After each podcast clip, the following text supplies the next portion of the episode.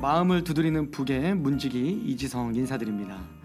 어, 오늘 처음으로 시작하는 방송이니만큼 간단하게 프로그램을 소개하면서 방송을 시작해 볼까 하는데요. 어, 마음을 두드리는 북에 대해서 물어보시는 분들이 몇 분 계셨습니다. 그래서 그분들의 질문을 중심으로 이야기를 나누면서 오늘 프로그램을 소개해 보도록 하겠습니다.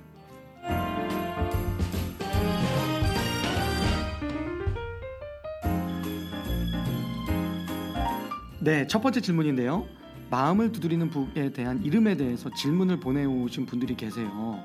프로그램 제목이 어떤 의미인가요? 라고 물어봐 주셨는데, 마음을 두드리는 북은 이름처럼 우리들의 마음에 울림을 주는 책들을 함께 읽고 함께 나누고 또 이를 통해서 우리의 마음을 두드리는 북소리처럼 이 삶을 변화시키는 작은 소리가 되기를 원하는 마음으로 마음을 두드리는 북이라고 이름을 붙여보았습니다. 짧게 줄여서는 마두북이라고 저희가 앞으로 읽도록 하겠습니다.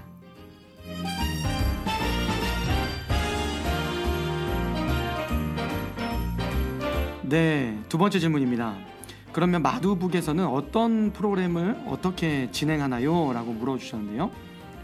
어, 저희 마음을 두드리는 북, 마두북에서는 사실 함께 신앙생활을 하는 성도님들에게 어떻게 신앙에 유익을 줄 수 있을지 고민을 하게 되면서 어, 만들게 된 프로그램이라고 할 수 있습니다. 그래서 요즘같이 바쁜 시대에 책을 읽고 싶어도 읽지 못하시는 분들에게 라디오처럼 이 책을 같이 읽고 또 정리하는 것을 들을 수 있도록 제공하고 또 실제 그리스도인의 삶에 어떻게 적용할 수 있는지 구체적인 사례나 이야기를 나누는 방식으로 그렇게 진행을 해보려고 합니다.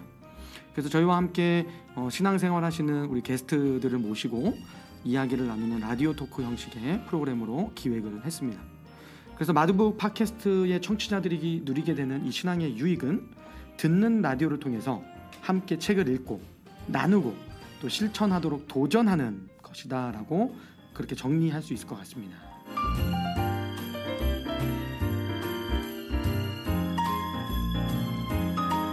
네, 그럼 세 번째 질문으로 앞으로 어떤 책을 다룰 예정인가요? 라고 물어봐 주셨는데요.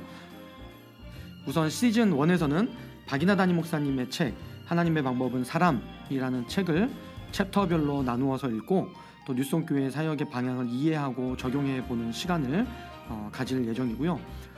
두 번째 책은 어, 예상하기는 켄 시게마츠의 예술을 읽는 시간이라고 아마 들어보셨을 텐데요. 그 책을 한번 나눠볼까 생각하고 있습니다.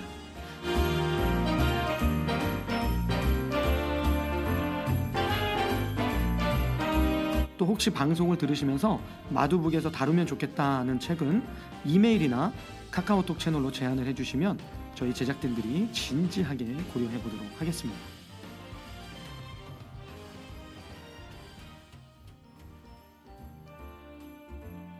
네, 진행 방법에 대해서 간단하게 설명을 해드릴 텐데요. 메시지는 저희가 짧게는 5개, 길게는 10개의 컨텐츠로 구성을 할 예정입니다.